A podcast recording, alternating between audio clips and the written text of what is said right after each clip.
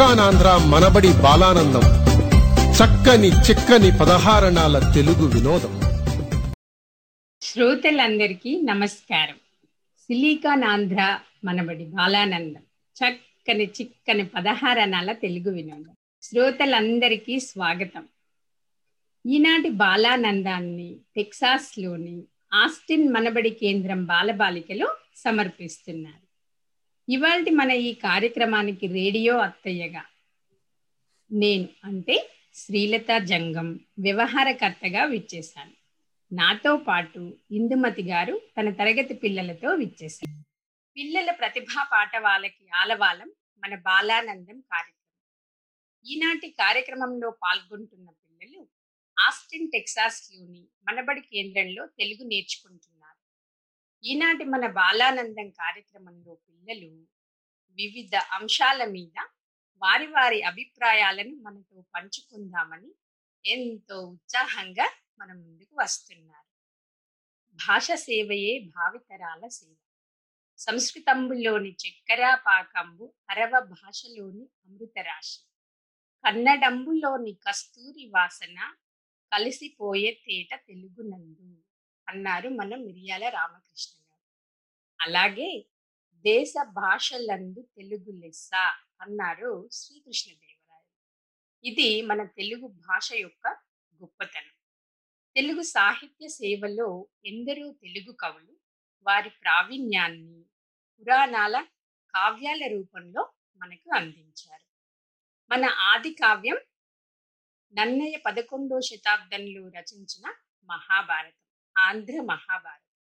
పదహారో శతాబ్దంలో విజయనగర శ్రీకృష్ణ దేవరాయల పాలనలో తెలుగు వైభవంగా వెలిగింది. ఎంతో ప్రాముఖ్యతని సంపాదించుకుంది. కన్నడ భాషలో అనువాదం కూడా అయ్యింది. ఈ కాలంలో వివిధ సాహితీ ప్రక్రియలు వెల్లువల సృష్టించబడ్డాయి. సాహిత్యం సాహిత్యాభిమానుల విద్యావంతుల అభిమానాన్ని చూరగొనగలిగినప్పటికీ బహు ప్రజా బాహు బాహుల్యంలో ఎక్కువ ప్రచారం పొందలేకపోయాడు పల్లె ప్రజలకు నిరక్షరాశులకు కూడా సులభంగా అర్థమయ్యే విధంగా వాడుక భాషలో సరళమైన రీతిలో వెలువడ్డ వేమన పద్యాలు బ్రహ్మంగారి సాహిత్యము అన్నమయ్య పంచర్ల గోపన్న రాసిన కీర్తనలు ఇప్పటికీ ప్రజల ఆదరణ చూరగొంటున్నాయి. ఆధునిక యుగంలో గురజాడ అప్పారావు గారు వాడుక భాష ఉద్యమ నేత గిడుగు రామ్మూర్తి గారు శ్రీశ్రీ చలం ఆరుద్ర నండూరి రామ్మోహనరావు గారు ఇంకా ఎందరో మహానుభావులు వివిధ సాహితీ ప్రక్రియల ద్వారా తెలుగు సాహిత్యాన్ని సుసంపన్నం చేశారు. అలనాటి మన తెలుగు సాహితీవేత్తల గూర్చి మా చిన్నారులు వాళ్ళ వాళ్ళ పరిధిలో మనకు తెలియజేస్తామంటున్నారు ఈరోజు ఇంకా మరెన్నో కథలు పాటలతో మనల్ని అలరించడానికి మన ముందుకు వస్తున్నారు మా ఆస్టిన్ పిల్లలు. విందామా మరి? ఇందు ముందుగా ఎవరు వస్తున్నారు ఆ ముందుగా సమన్విత సమన్విత నీకు స్వాగతం. నువ్వు సిద్ధంగా ఉన్నావా తల్లి? ప్రారంభించు. ప్రతి వ్యక్తికి మాట్లాడటం చాలా ముఖ్యం. అందుకు భాష కావాలి. ఆ భాషలో ఇతర వ్యక్తులతో మాట్లాడగలుగుతాడు ఇక తన భావాలను చెప్పగలుగుతాడు. ఆ భాష మాతృభాష అయితే మాతృమూర్తి మాతృదేశంపై ప్రతి మనిషికి ప్రేమ గౌరవం ఉంటాయి. మాతృదేవో భవ అని స్మరించుకుంటాము. అమ్మ ఒడి మొదటి బడి. అలా అమ్మ మాట పాట నుండి పుట్టిందేనా? తల్లి భాష తెలుగు. తెలుగుదేలయన్న దేశము తెలుగేను. తెలుగు వల్ల గుండ తెలుగు కండ. ఎల్లు నృపుల గొలువ నెరుగవే బాసాడి దేశ భాషలందు తెలుగు లెస్స. దేశములో ఎన్ని భాషలు ఉన్నా ఎన్ని భాషలు నేర్చినా తెలుగు భాషకు సాటి రానిదే లేదు అని సాహితీ సమరాంగన చక్రవర్తి శ్రీకృష్ణదేవరాయలు అన్నారు. మన మాతృభాషకి ఆంధ్రము తెలుగు తెలుగు అని పేర్లు ఉన్నాయి. ఈ భాష ద్రావిడ భాష నుండి పుట్టి సుమారు మూడు వేల ఐదు వందల సంవత్సరాల కాలం నుండి అనేక రూపాంతరం చెందింది. తెలుగుకు అందమైన లిపి ఉంది. ప్రపంచంలోనే కొరియన్ లిపి తరువాత తెలుగు లిపికి రెండవ స్థానం ఉంది. తెలుగులో ఎన్నో మాండలికాలు ఉన్నాయి. ప్రతి మాండలికం ఆయా ప్రాంతాల సాంస్కృతిక ఆచారాల ఆచార వ్యవహారాలలో రూపాంతరం చెందాయి. తెలుగు భాష చక్కని పలుకుబడులకు నుడికారాలకు పుట్టినిల్లు. ఈ భాషలోని అన్ని పదాలు అజంతాలు అంటే అకారాంతంలో ఉంటాయి. అందుకే తెలుగుని ఇటాలియన్ ఆఫ్ ద ఈస్ట్ అంటారు. మన తెలుగు సాహిత్యానికి ఎంతో ఘనకీర్తి ఉంది. అవధానాలు పద్య కావ్యాలు ప్రబంధాలు శతకాలు నాటకాలు కథలు నవలలు కవితలు వ్యాసాలు విమర్శలు లాంటివి ఎన్నో ప్రక్రియలు ఉన్నాయి. అందుకే ఎంత చక్కనిదో ఈ తెలుగు తోట ఎంత పరిమళమో ఈ తోట పూలు అని కందుకూరి వీరభద్రరావు గారు తెలుగు తెలుగు భాషని అందమైన పూల తోటగా వర్ణించారు. నా మాతృభాష తెలుగు అయినందుకు నేను ఎంతో గర్విస్తున్నాను. మాతృభాష నేర్చుకోవడం వలన పిల్లలు పెద్దలు విషయాలని అర్థం చేసుకోవడం తేలిక అవుతుంది. అవగాహన వస్తుంది. చాలా సులువుగా గుర్తు పెట్టుకుంటారు మాతృభాష కేవలం మాట్లాడుకోవడానికే కాదు అది మన సంస్కృతిని ఆచారాలను పరిచయం చేస్తుంది. అందుకే అన్య భాషపైని అధికారమవ్వదు. అంతు పట్టదేని సొంత భాష. మొదలు నేర్వకున్న తుదనెట్లు నేర్చరా వాస్తవము నార్లవారి మాట అని నార్లవారు అన్నారు. నేను మన బడిలో తెలుగు నేర్చుకుంటున్నాను. తరగతులలో ఎన్నో శతక పద్యాలు వాటిలో నీతులు నేర్చుకున్నాను. కథలలోని గొప్ప నీతిని అర్థం చేసుకున్నాను. తెలుగు పండుగలు కవులను గొప్ప వ్యక్తుల గురించి తెలుసుకున్నాను. నాకు నా మాతృభాష తెలుగు తెలియటం వలన నా బంధువులతో సులభంగా మాట్లాడగలుగుతున్నాను. వేరే ప్రదేశానికి వెళ్ళినప్పుడు తెలుగు మాట్లాడే వారితో చక్కగా పరిచయం పెంచుకుంటున్నాను. నా తల్లిదండ్రులు ఇచ్చిన ఈ మాతృభాష సంపదను నేను వారసత్వంగా స్వీకరిస్తున్నానని ప్రతిజ్ఞ చేస్తున్నాను. నీకు నీకు నీ మాతృభాషపై ఇంత అభిమానం ఉన్నందుకు నీ గురువు గారుగా నేను ఎంతో గర్విస్తున్నాను తల్లి. నీకు జేజేల్ తల్లి. తరువాత పురా కవీనాం గణనాం ప్రసంగే కనిష్ఠికాధిష్ఠిత కాళిదాస అద్యాపి తత్తుల్య కవేర భావ. అనామిక సార్థవతి బభూవ ఒకసారి కొంతమందికి గొప్ప కవులని ఎవరని వేళ్ళతో లెక్క పెడదామని అనుకున్నారు. అప్పుడు చిటికెన వేలు కాళిదాసు. అయితే ఆ తర్వాత పక్కన వేలు ఉంగరం వేలు అంత పెద్ద కవి ఎవరని బాగా ఆలోచిస్తే ఆ తర్వాత పండితులకి ఆ అంత పెద్ద కవి ఎవరు తోచలేదంట. అంతటితో ఆ ఉంగరం వేలుతోనే లెక్క పెట్టడం ఆగిపోయింది. అందుకే ఉంగరం వేలిని మనం అనామిక అంటామని మీ అందరికీ తెలుసు కదా! అంత గొప్ప కవి గురించి విశేషాలను మన సంహితాకారుల కాళిదాస్ మహాకవి అయిన కాళిదాస్ గురించి విశేషాలను పంచుకుంటుందిట. సంహిత నీకు స్వాగతం తల్లి. సిద్ధంగా ఉన్నావా నువ్వు? మాణిక్య వీణ ముపలాలయంతి మదాలసా మంజుల వాగ్విలాసాం మహేంద్ర నీలద్యుతి కోమలాంగి మాతంగ కన్యం మనసాస్మరామి అంటూ కాళికాదేవి వరప్రసాదం వలన పుట్టిన సంస్కృత భాషలో గొప్ప కవి కాళిదాసు. ఈయన ఐదు ఈయన ఐదు నుండి ఏడవ శతాబ్దాలలో మధ్యప్రదేశ్లోని ఉజ్జయిని నగరానికి చెందినవారు అని చెబుతారు. ప్రాచీన సంస్కృత కవులలో మహాకవులు అయిన దండి భవభూతి భద్రహరి భారవి భానుడు మొదలైన మొదలైన సమకాలికులు కాళిదాసు అని చెబుతారు. కాళిదాసు జీవిత కాలం పైన చాలా వాదనలు ఉన్నాయి. ఇతను అగ్నిమిత్రుడు అశోకుడు కాలం వారిని కొంతమంది గుప్తుల కాలంలోని చంద్రగుప్త విక్రమాదిత్య కాలం వారిని చెబుతారు. చాలా మంది భోజరాజు ఆస్థానంలో ఆస్థానంలో అని పిల పిలవబడే కవులలో కాళిదాసు ఒకరిని నమ్ముతారు. భాషాభావం దృశ్య చిత్రీకరణ పరిసరాల పరిశీలన రమ్యంగా కథ చెప్పడంలో కాళిదాసుని మించిన వారు లేరు. ప్రతి కావ్యాన్ని నాటకాన్ని శ్లోకాన్ని భారతీయ సంస్కృతికి దర్పణంగా చెప్తారు.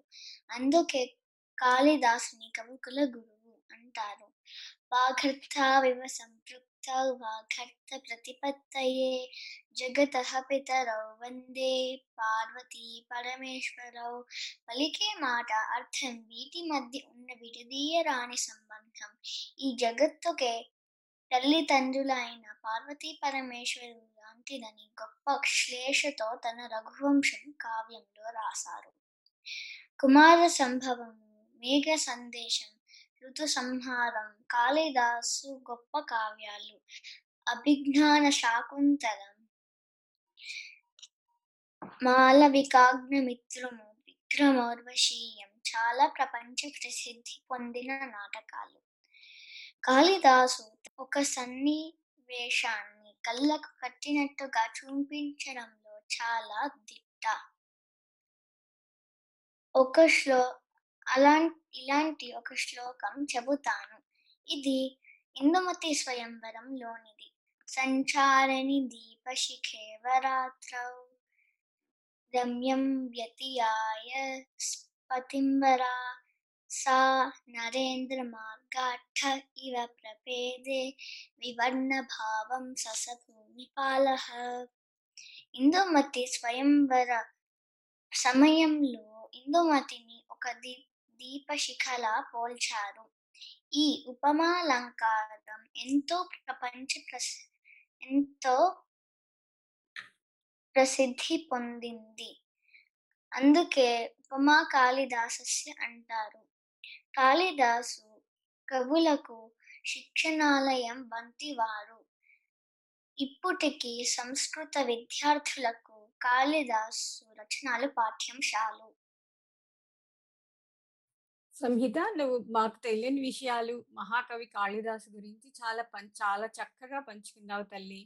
అలాగే శ్లోకాలు కూడా చాలా స్పష్టంగా చాలా బాగా చెప్పావు. నీకు జేజేలు తల్లి. ఇప్పుడు మన మేధా పరాశరం మన దేశీ కవి జాన తెలుగులో కావ్యాలు వ్రాసిన తొలి తెలుగు కవి పాల్కురికి సోమనాథుడి విశేషాలను మనతో పంచుకోవడానికి వస్తుంది. మేధా నీకు స్వాగతం. నీవు సిద్ధంగా ఉన్నావా తల్లి? పాల్కూరికి సోమనాథుడు ఉరుతర గద్య పద్యోక్తుల కంటే సరసమై పరిగిన జానుదెన్నుంగు అని తెలుగు ఛందస్సు తెలుగు నుడికారాలు ఉపయోగించి స్వతంత్రంగా కావ్య రచన చేసిన తొలి తెలుగు కవి పాల్కూరికి సోమనాథుడు. తెలుగు సాహిత్యంలో మొదటి కవి మనకు నన్నయ్య అయిన తొలి తెలుగు కవి సోమనాథుడు. ఈయన శివకవి యుగంలో శివకవిత్రయం అనబడే ముగ్గురు కవులలో ఒకరు. ఈయన వరంగల్లు సమీపంలోని ఇప్పటి పాలకూర్తిలో వీరశైవ దంపతులకు జన్మించారు. ఆ కాలంలో కాకతీయ ప్రతాపరుద్రుడు పరిపాలించేవాడు. ఆ కాలంలోనే క్రమంగా బౌద్ధ మతం జైన మతం మరుగున పరుతూ వీరశైవ మతం బలపడింది. సోమనాథుడు తన గురువైన మల్లికార్జున పండితుల దగ్గర విద్య అభ్యసించి అన్ని శైవ శాస్త్రాలు నేర్చుకున్నాడు. సంస్కృతం తెలుగు కన్నడ బౌద్ధ జైన సాహిత్యాలను చదివారు. ఆ రోజులో సంస్కృతానికి చాలా గౌరవం ఉండేది. సామాన్య ప్రజలు అర్థం చేసుకొని రచనలు ఎందుకని జాను తెలుగు దేశీ రచన అని అందమైన తెలుగులో రచనలు చేశారు. ఈయన రచనల్లో బసవ పురాణం చాలా ప్రసిద్ధి. దీనిని ద్విపదలో అంటే రెండు పాదాలలో తన శివభక్తిని ఈ కావ్యంలో వర్ణించారు. అల్పాక్షరమున ననల్పార్థ రచన కల్పించుటయు కాదే కవి వివేకంబు.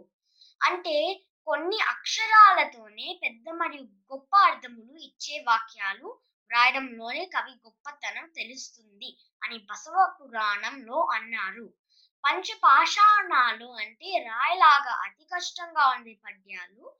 వీటిలో సోమనాథుడు రచించిన నాలుగు పద్యాలు బసవ పురాణంలోనివి టటకి టటకి కిట్టటట కిట్టటట కిట్టటట కిట్టట కిట్ట తట్ట కిట్టట కిట్టటట్ట టోన్ముఖటం కృతి స్ఫుటోత్కటపట హాది నిస్వాన వియత్తల దిక్తతాటి తార్బటోద్భట పటు తాండవాటన కారణుతా వసవేస పాహి మాం యక్షరాంక పద్యంలో టకటకాని చెప్పుళ్ళతో భయంకరంగా ఆకాశంలో టాకారముతో శివ తాండవము చేస్తున్న శివుణ్ణి నన్ను రక్షించు అని వేడుకున్నారు.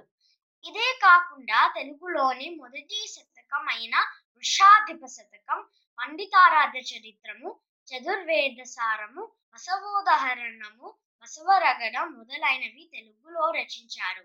ఈ రచనలలో అచ్చమైన తెలుగు ఛందస్సు ఉపయోగించారు. రగడ అనే చందోరీదిని ప్రారంభించారు. సంస్కృతంలో రుద్రభాష్యం సోమనాథ భాష్యం రచించారు చెన్నబసవ రగడ సద్గురు రగడ అనేవి ఈయన కన్నడ రచనలు. ఏ ఈయన రచనలలో అప్పటి కాకతీయుల కాలం నాటి విశేషాలను కళారూపాలను గురించి చెప్పారు. ఈయన రచనలు అన్ని శివుణ్ణి కొలుస్తూ ఉండటం వలన చాలా మంది కవులు విమర్శించేవారు.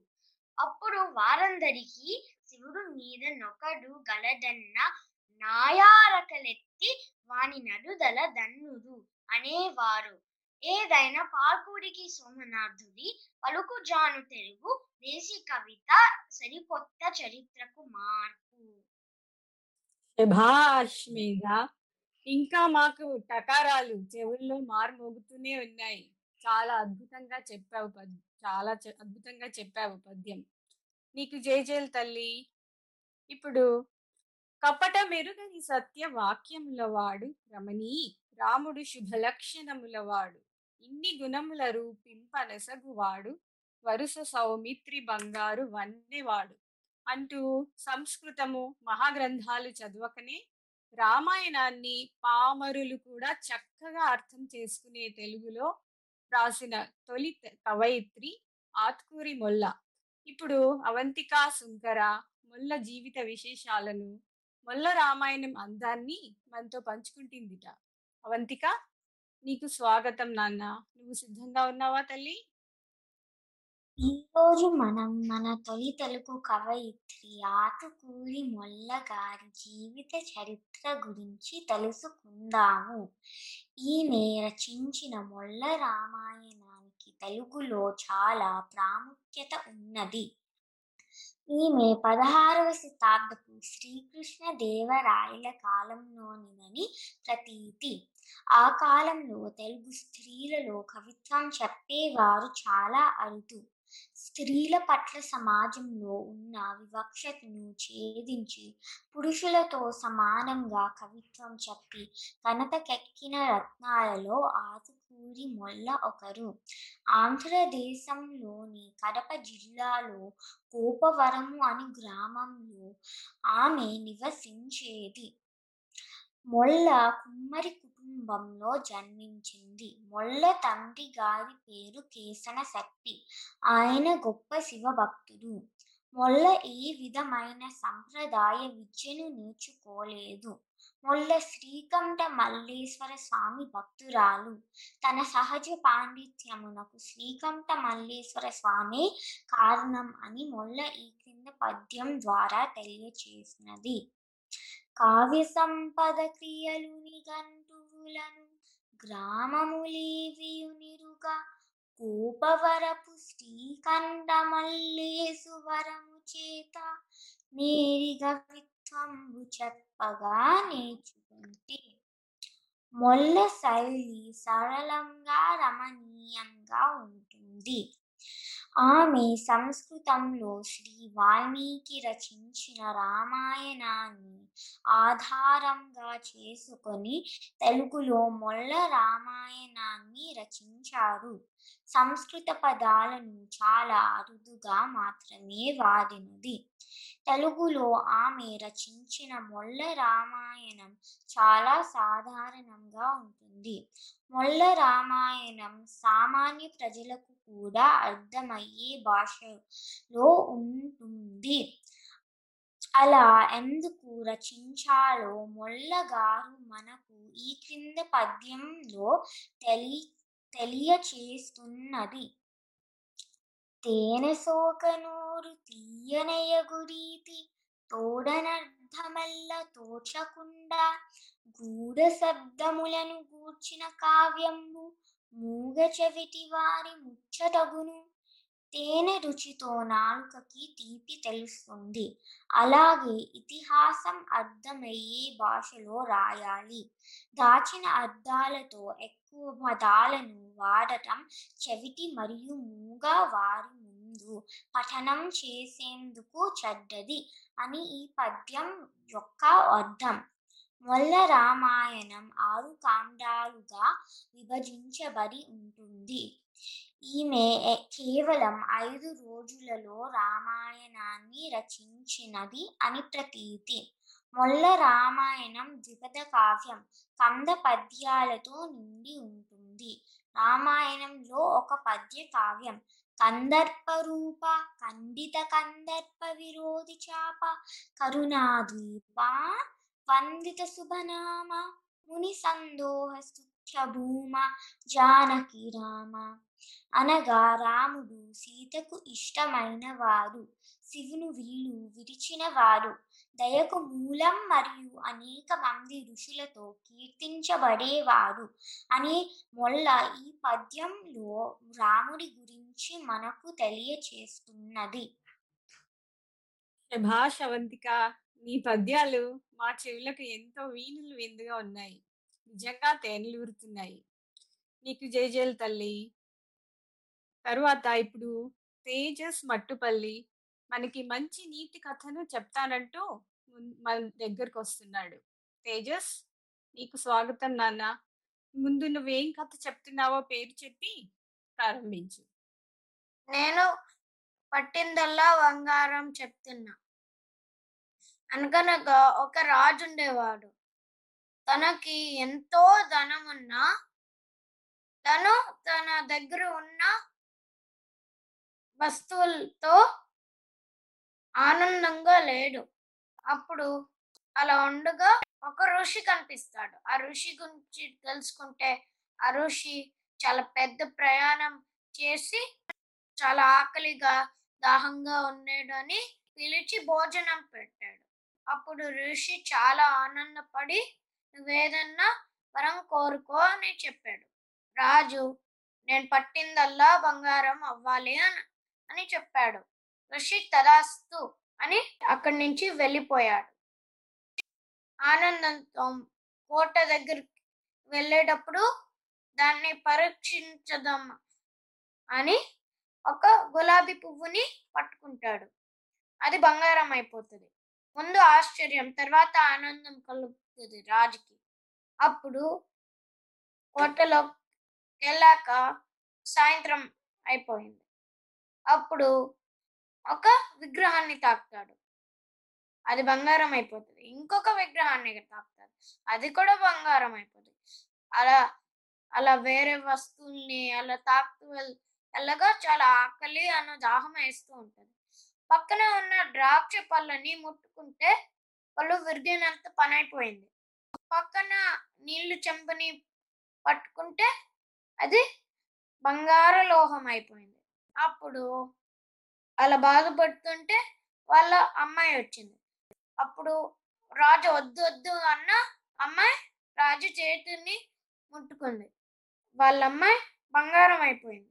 చాలా బాధతో కోట బయటకు వెళ్ళాడు నేను నా కూతుర్ని ప్రేమతో ముట్ ముట్టుకోలే లేనంత పరిస్థితిలో ఉన్నాను అని బాధపడుతూ బయటికి వెళ్ళినప్పుడు గుర్తొచ్చింది. ఆ ఋషి నాకు ఈ వరం ఇచ్చాడు. ఆయన కనిపిస్తే బాగుండు అని అనుకుంటుగా ఆ ఋషి ఎలాగో కనిపిస్తాడు. ఆ ఋషి కాళ్ళ దగ్గర పడి నాకు ఈ వరం వద్దు. నేను నా దగ్గర ఉన్న వాటితో తృప్తి పడతానో నేను ఇప్పుడు తెలుసుకున్నాను అని అలా అడుగుతుండగా ఋషి తదాస్తు అని అని అక్కడి నుంచి వెళ్ళిపోయాడు. తర్వాత కోటలోకి వెళ్ళాక అంతా మామూలు అయిపోయింది అప్పటి నుంచి రాజు తన దగ్గర ఉన్న వాటితో తృప్తి రాజ్యాన్ని పడి రాజ్యంని మంచిగా పరిపాలించాడు. నీతి జీవితంలో మనకి ఎన్నో విలువైనవి ఉంటాయి. అను వాళ్ళు ఎవరు వాటిని గుర్తిస్తారో వాళ్ళకి జీవితంలో చాలా సుఖ సంతోషాలు ఉంటాయి. చాలా చక్కగా చెప్పావు తేజస్. మంచి కథ చెప్పావు. నువ్వు చెప్పిన నీతిని మనందరం పాటిస్తే ఈ లోకంలో ఉన్న వాళ్ళందరూ పాటిస్తే ఈ లోకంలో ఇంకా ఏవి ఉండవు కదా అందరూ సుఖశాంతులతోనే ఉంటారు. చాలా చక్కగా చెప్పావు నాన్న. నీకు జేజేల్ కన్నా. తేజస్ నీతి కథ విన్నారు కదండి? మీరు వింటున్నది సిలికాన్ ఆంధ్ర వారి బాలానందం. చక్కని చిక్కని పదహారణాల తెలుగు ఇందుమతి గారు తర్వాత ఎవరుస్తున్నారు? ఇంత ఇప్పటి వరకు మా విద్యార్థులు ప్రాచీన కవులు వారి రచనా విధానాన్ని గురించి పంచుకున్నారు కదా? ఇప్పుడు మన తెలుగు సాహితీ ప్రక్రియలో కొన్నింటిని మనతో పంచుకోవడానికి ప్రణవి యాడికి వచ్చింది. ప్రణవి నీకు స్వాగతం నాన్న. ప్రారంభించుకన్నా మన తెలుగు సాహిత్యం ప్రాచీన కాల సాహిత్యం నుండి ఇప్పటి ఆధునిక సాహిత్యం వరకు ఎన్నో మార్పులు చెందింది. ప్రాచీన కవులు తమ పద్య గద్య కావ్యాలను ఎన్నో రకాల ప్రక్రియల్లో రాశారు. ద్విపద శతకాలు చాటువులు ప్రబంధాలు కవితలు నాటకాలు ఇలాంటివి ఎన్నో. ప్రాచీన కవులు తమ పద్య కొత్త ప్రక్రియలు నాంది పలికింది పాల్కూరికి సోమనాథుడు. ఈయన సృష్టించిన ఒక ప్రక్రియ ఉదాహరణ ఈ ప్రక్రియలో రచించిన కావ్యం బసవోదాహరణ ఈ ప్రక్రియలో మనకు ఉన్న అన్ని విభక్తులు అంటే ఎనిమిది విభక్తులతో మనకు ఇష్టమైన దైవాన్ని కాని వ్యక్తిని గురించి చెప్పడం. దీనిని సార్వ విభక్తిక పద్యం అని కూడా అంటారు. నేను ఇప్పుడు ఆ పద్యం చెప్తాను. నీవు దయాపయోధివి నీవు ప్రథమ విభక్తి ప్రత్యయం ఓ నిన్ను నుతించిన గల్గు భక్తి నిన్ను ద్వితీయ విభక్తి ప్రత్యయం ను నీచే వరవీర శైవ గతి చేకూరు. నీచే తృతీయ విభక్తి ప్రత్యయం చే. నీకై ఎత్తు కబ్బమల్ నీకై చతుర్థి విభక్తి ప్రత్యయం కై. నీ వలనన్ కృతార్థక జనించును. వలనన్ పంచమి విభక్తి ప్రత్యయం వలనన్. నీకు నమస్కరింతు. నీకు షష్ఠి విభక్తి ప్రత్యయం కు. నీ భావము నందు నుండి నన్ను బాయకుమి. భావము నందు. సప్తమి భక్తి ప్రత్యయం అందు. బసవయ్య వేడదన్. బసవయ్య సంబోధన ప్రథమ విభక్తి ప్రత్యయం అయ్యా. ఇప్పుడు నేను దాని భావం చెప్తాను. నీవు కరుణామూర్తివి. నిన్ను పూజించిన నా జన్మ చార చార్థకమవుతుంది నీకు నేను నమస్కరించి నా కావ్యాలను నీకు అర్పిస్తున్నాను. నీ మనసులో నుండి నన్ను ఎప్పటికీ తొలగించక బసవయ్య. రెండవ ప్రక్రియ. అప్పుడు అప్పటికప్పుడు తమకు కలిగిన అనుభూతులను పద్యాలుగా చెప్పడం చాటువులు. వీటికి ఏ నియమ నిబంధనలు ఉండవు. అందరికీ అర్థమయ్యేలా ఉంటాయి. చమత్కారంగా ఉంటాయి. ఈ చాటు పద్యాలు చెప్పడంలో శ్రీనాథులు తెనాలి రామలింగ కవి. వాటిలో ఒకటి. శివుడద్దిని శయనించుట రవిచంద్రుడు విట్టునుంట రాజీవాక్షం ధవరలముగా శేషునిపై పవలించుట నల్లి బాధపడలేక సుమి. భావం శివుడు హిమాలయాలలో ఉండటం సూర్యచంద్రులు ఆకాశంలో ఉండటం విష్ణువు శేషునిపై నిద్రపోవటం ఇవన్నీ ఎందుకు? నల్లి బాధపడలేక సుమి. శభాష్ ప్రణవి ఎనిమిది విభక్తులతో పద్యం చాలా బాగుంది. అలాగే శ్రీనాథుని చమత్కార పద్యం కూడా చాలా భలేగా చెప్పావు నువ్వు. చాలా బాగా చెప్పావు నాన్న. నీకు జేజేల్ తల్లి. తరువాత ఇంకా మన కార్యక్రమంలో మన తెలుగు ఆధునిక కవుల గురించి ఇప్పుడు మా విద్యార్థులు పంచుకుంటారు. వీరి గురించి మాట్లాడే ముందు అందరికన్నా ముందుగా మనం ఒక వ్యక్తి గురించి తెలుసుకోవాలి. అతనే గిడుగు రామమూర్తి పంతులు గారు. ఇప్పుడు పురుషోత్తం జొన్నల గిడుగు వారి గురించి మనతో పంచుకుంటాడు. నాన్న మీకు స్వాగతం. ప్రారంభించుకన్నా గ్రాంధిక భాష గ్రంథాలలో కనపడేది కాని వినబడేది కాదు. ప్రతిమ ప్రతిమ వంటిది. మన ప్రజలు మాట్లాడుకునే భాషలో గ్రంథ రచన చేస్తే సామాన్యులకు సామాన్యులకు జ్ఞానం కలుగుతుంది. అని తెలుగు సాహిత్యాన్ని ప్రజల దగ్గరికి తీసుకురావడానికి ఎంతో ప్రయత్నం చేసిన సంఘ సంస్కర్త కిడుగు వెంకట రామమూర్తి పంతులు గారు. కిడుగు రామమూర్తి గారు పంతొమ్మిది వందల అరవై మూడు ఆగస్టు ఇరవై తొమ్మిది శ్రీకాకుళం జిల్లా పర్వతాలపేట గ్రామంలో జన్మించారు. ఈయన విజయనగరం మహారాజవారి ఇంగ్లీషు పాఠశాలలో చదివి మెట్రిక్యులేషన్ పరీక్షలో ఉత్తీర్ణుడయ్యారు ఆ రోజుల్లో గురజాడ అప్పారావు గారు తన తోటి విద్యార్థి. బిఏ ఎఫ్ఏ పట్టా పుచ్చుకొని రాజావారి కళాశాలలో చరిత్ర బోధించే అధ్యాపకులు అయ్యారు. గిరుగువారు హేతువాది. చిన్నప్పటి నుండి పట్టుదల కార్యదీక్ష సత్యాన్వేషణ ఎక్కువ అంతరాని తనాన్ని సహించేవారు కాదు. తెలుగు భాషకి మేలు చేయాలనేది తప్ప తనకు పేరు రావాలనే ఆలోచన ఉండేది కాదు. అందుకే తన జీవితాన్ని ఆధునిక తెలుగు భాష అభివృద్ధికి కృషి చేశారు. పాఠాలు గ్రాంధిక భాషలో ప్రజలు మాట్లాడేది సరళ భాష. ఎందుకు తేడాలు అని గిడుగు వారు గురజాడ అప్పారావు గారితో కలిసి వ్యావ వ్యావహారిక భాషోద్యమం ప్రారంభం అయింది భాషోద్యమం ప్రచారానికి పంతొమ్మిది వందల ఇరవైలో తెలుగు అనే మాస పత్రిక నడిపారు. అన్ని పుస్తకాలలో ప్రాణిక భాష ఉంది కానీ ఏ రచయిత ప్రాణికంలో సరిగ్గా రాయలేరని నిరూపించారు. ప్రాణిక భాష అంటే నేను వ్యతిరేకం కాదు. ప్రాచీన కావ్యాలు చదువుద్దని నేను అనటం లేదు. కానీ ఈ కాలంలో ఈ భాష ఆ భాషలో రచనలు చేయటం వృధా. సొంత మాటలతో భావం అనుకుని ప్రాండికంలో రాయడం వృధా ప్రయాసం. దేశ భాష ద్వారా విద్య బోధిస్తే కానీ ప్రయోజనం లేదు అని తన పత్రికలో విన్నపం చేశారు. గురజాడ గేయం గిరుగు ప్రసంగం.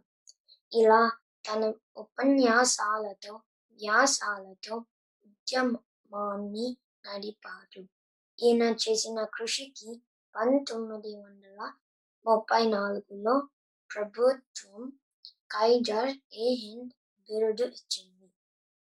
అలాగే కళా ప్రపూర్ణ రావు బ- బహదూర్ సాహెబ్ బిరుదులు కూడా వరించాయి. విశ్వనాథ వారు రామూర్తి పంటలు తెలుగు సరస్వతి నోముల పంట తన వాదాన్ని అర్థం చేసుకోక తెలుగు వాళ్ళు ఎంతో నష్టపోయారని అన్నారు. ఇప్పుడు ఇప్పుడు ప్రతి సంవత్సరం పంతులు గారి పుట్టిన రోజుని తెలుగు భాష తెలుగు భాష దినోత్సవంగా చేస్తారు.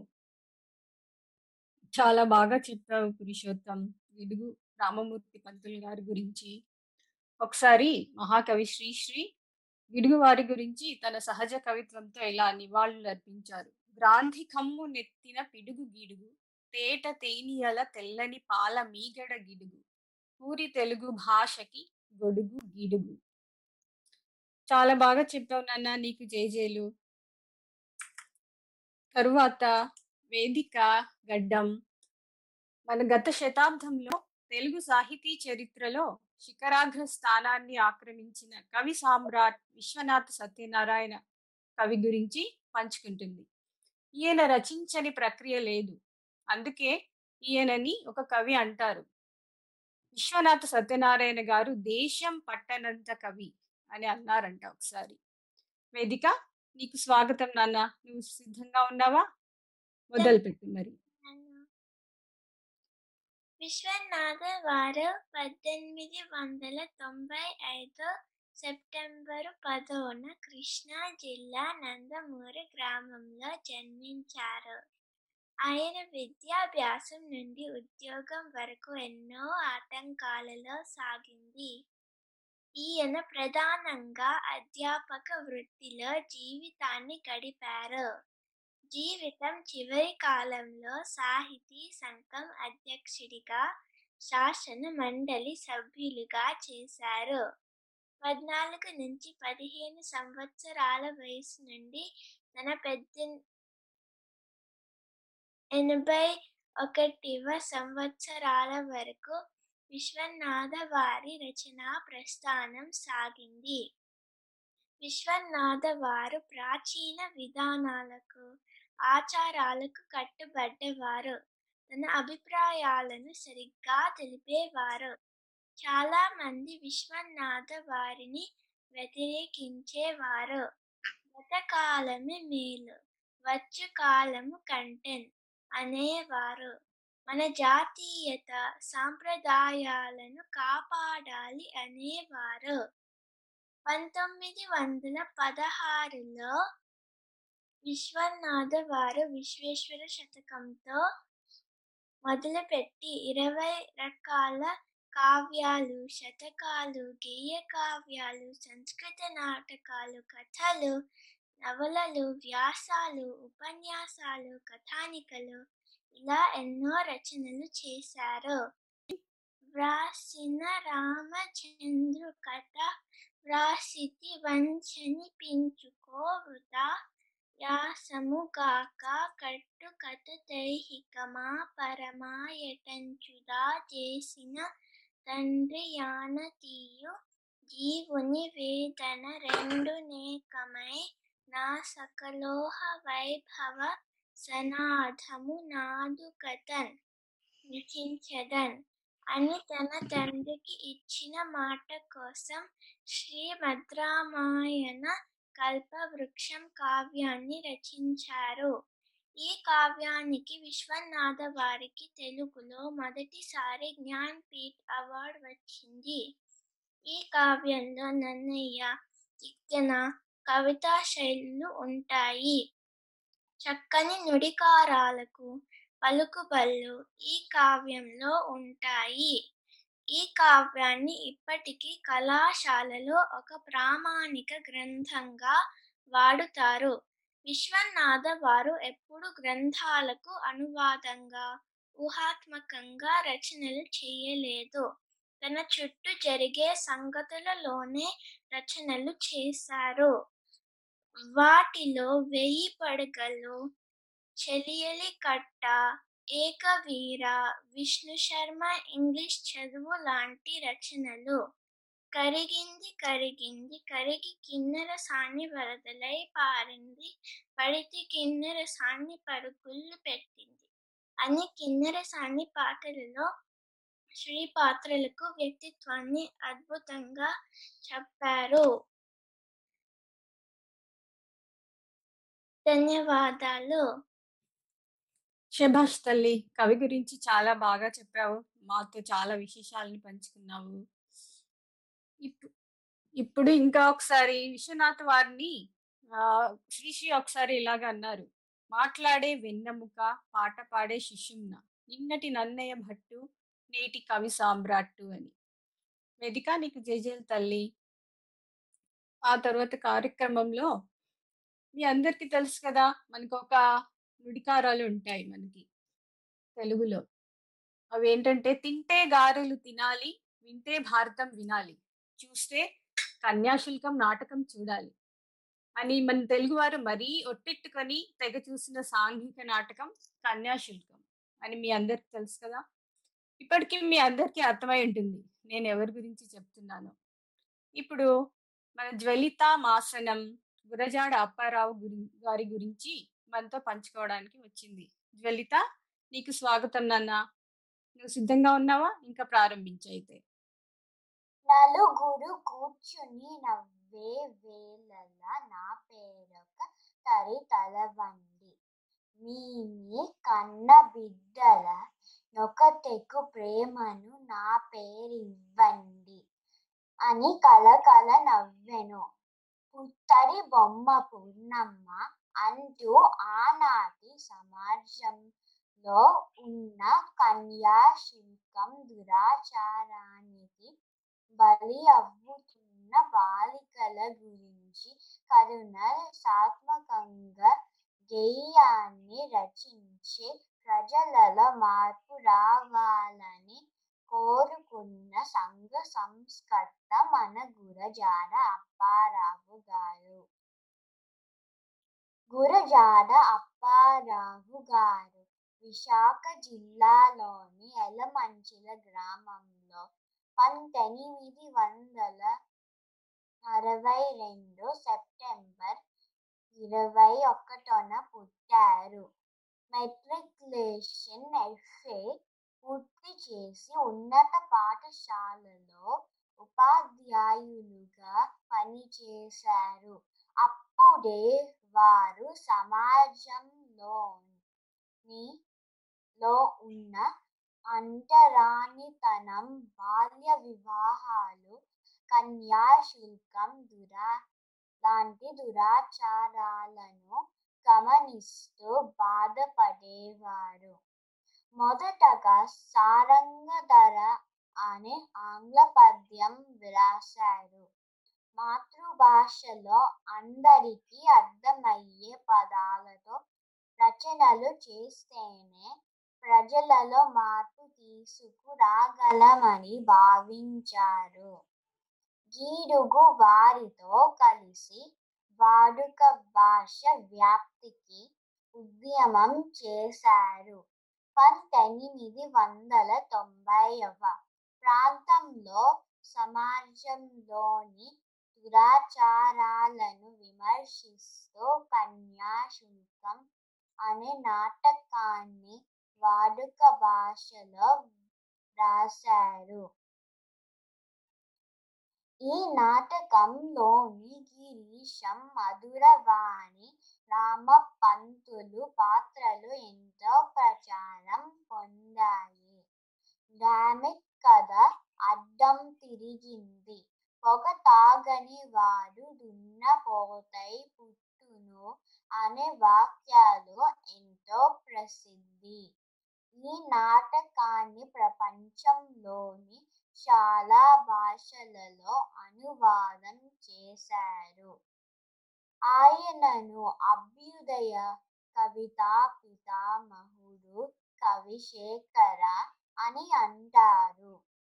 గురజాడ వారు రాసిన పుత్తడి బొమ్మ పూర్ణమ్మ ముత్యాల సరాలు దిద్దుబాటు లాంటి రచనల ద్వారా ఆధునిక సాహిత్యం మొదలు అయ్యింది. దేశమును ప్రేమించుమన్నా మంచి అనే అన్నది పెంచమన్నా తిండి కలిగితే కండ కలలోయ్ కండ కలవారేను మనిషోయ్. సొంత లాభం కొంత మానుకొని పొరుగు వానికి తోడపడపోయ్ మంచి అనేది మాల అయితే ఆ మాల నేను అవుతాను దేశముని ఎడి దొడ్డ వృక్షము ప్రేమలను పులెత్తవలను ఆకులందున అణిగి మణిగి కవిత కోకిల పలకవలెను అందుకే అన్నారు మహాకవి శ్రీశ్రీ కవిత్రయం అంటే తిక్కన వేమన గురజాడ వారు అని. పంతొమ్మిది వందల పదిహేనులో చనిపోయిన గురజాడ వారు వారి రచనల ద్వారా ఇంకా మనతో జీవిస్తూనే ఉన్నారు భేష్ భేష్ లలిత. నీ గేయం విని మా హృదయాలు చాలా ఉద్వేగంతో నిండుకున్నాయి. నా నిజంగా కన్యాశుల్కం ఒక నాటకం కాదు ఇది ఒక జీవితం. దీంట్లోని సంభాషణలు ఇప్పటికి కూడా మన జీవితంలో భాగమైపోయినాయి. జ్వలిత నీకు జేజల్ నాన్న. ఇప్పటి వరకు మా చిన్నారులు తెలుగు కవుల సాహితీ సంపదను మనతో పంచుకోవడానికి చేసిన ఈ చిన్ని ప్రయత్నాన్ని మీరందరూ విని మరొకసారి కవులందరినీ గుర్తు చేసుకుంటారని ఆశిస్తున్నాను. మా విద్యార్థులు మరి నా తరపున శ్రోతలందరికీ ధన్యవాదాలు. ఇప్పుడు శ్రీలత గారు మాట్లాడతారు. చిన్నారులందరూ తెలుగు భాషా గొప్పతనం మరియు తెలుగు కవుల గురించి వారి సాహిత్య సేవ గురించి వాళ్ళ వాళ్ళ గొప్ప గొప్ప రచనల గురించి చక్కగా వివరించారు కదండి. అలాగే చక్కని నీతి కథతో వాళ్ళ వాళ్ళ పరిధిలో ముద్దు ముద్దు మాటలతో ఈరోజు మన బాలానందం కార్యక్రమం చక్కగా అయిపోయింది. అలాగే చిన్నారులందరూ కథలు కథానికలు చెప్పడమే కాకుండా తెలుగులో చక్కగా మాట్లాడాలని మనబడిలో మా అందరి ఆశ ఆశయం కూడా. మనందరం తెలుగు వింటూ మాట్లాడుతూ చదువుతూ ఉంటేనే కదా అది సాధ్యపడుతుంది. అందుకు అందరం ఒక ప్రతిజ్ఞ చేద్దాం రండి. తెలుగు నా మాతృభాష. తెలుగు నా మాతృభాష. తెలుగు నా మాతృభాష. తెలుగు అంటే నాకు చాలా ఇష్టం. తెలుగు అంటే నాకు చాలా ఇష్టం. తెలుగు వారందరితో నేను తెలుగులోనే మాట్లాడుతాను. తెలుగు వారి అందరితో తెలుగులోనే మాట్లాడుతాను. తెలుగు చాలా చదువుతాను అని. తెలుగు చాలా చదువుతాను మంచి తెలుగు మాటలు ఎన్నో వింటూ రాస్తూ ఉంటానని మంచి తెలుగు మాటలు ఎన్నో వింటూ వింటూ వింటూ రాస్తూ ఉంటానని ప్రతిజ్ఞ చేస్తున్నాను. రాస్తూ ఉంటానని ప్రతిజ్ఞ చేస్తున్నాను. జయహో తెలుగు తల్లి. ఓ తెలుగు తల్లి. జయ జయ హో తెలుగు తల్లి. తెలుగు తల్లి మా అందరి ఆశ ఆశయంలో మీరు కూడా భాగస్వాములు కండి. డబ్ల్యూడబ్ల్యూడబ్ల్యూ dot Manabadi dot silicon Andhra dot ఆర్గ్ని సందర్శించండి. ఏ కార్యక్రమం సుసంపన్నం అవ్వాలన్నా అది ఎందరో కృషి ఫలితమే కదా! అలాగే ఈనాటి ఈ కార్యక్రమం కోసం మాకు సహకరించి పిల్లలకు చక్కని శిక్షణ ఇచ్చిన వారి తల్లిదండ్రులకు నా హృదయపూర్వక ధన్యవాదాలు. మరియు మా ఆస్టిన్ సమన్వయకర్త వేణి గారికి బాలానందం సమన్వయకర్త లోహిత గారికి బాలానందం బృందానికి ప్రత్యేక ధన్యవాదాలు తెలియజేసుకుంటున్నాను. ఇదండి ఈనాటి బాలానందం కార్యక్రమం. టెక్సాస్లో ఉన్న ఆస్టిన్ మనబడి కేంద్రం బాలబాలికలు వారి వారి మాటలతో అభిప్రాయాలతో విభిన్న విషయాలు చక్కగా మనతో పంచుకున్నారు కదా. హాయిగా సమయం గడిచిపోయింది. ఈ కార్యక్రమం ప్రతి శని ఆదివారాలలో ఉంటుంది.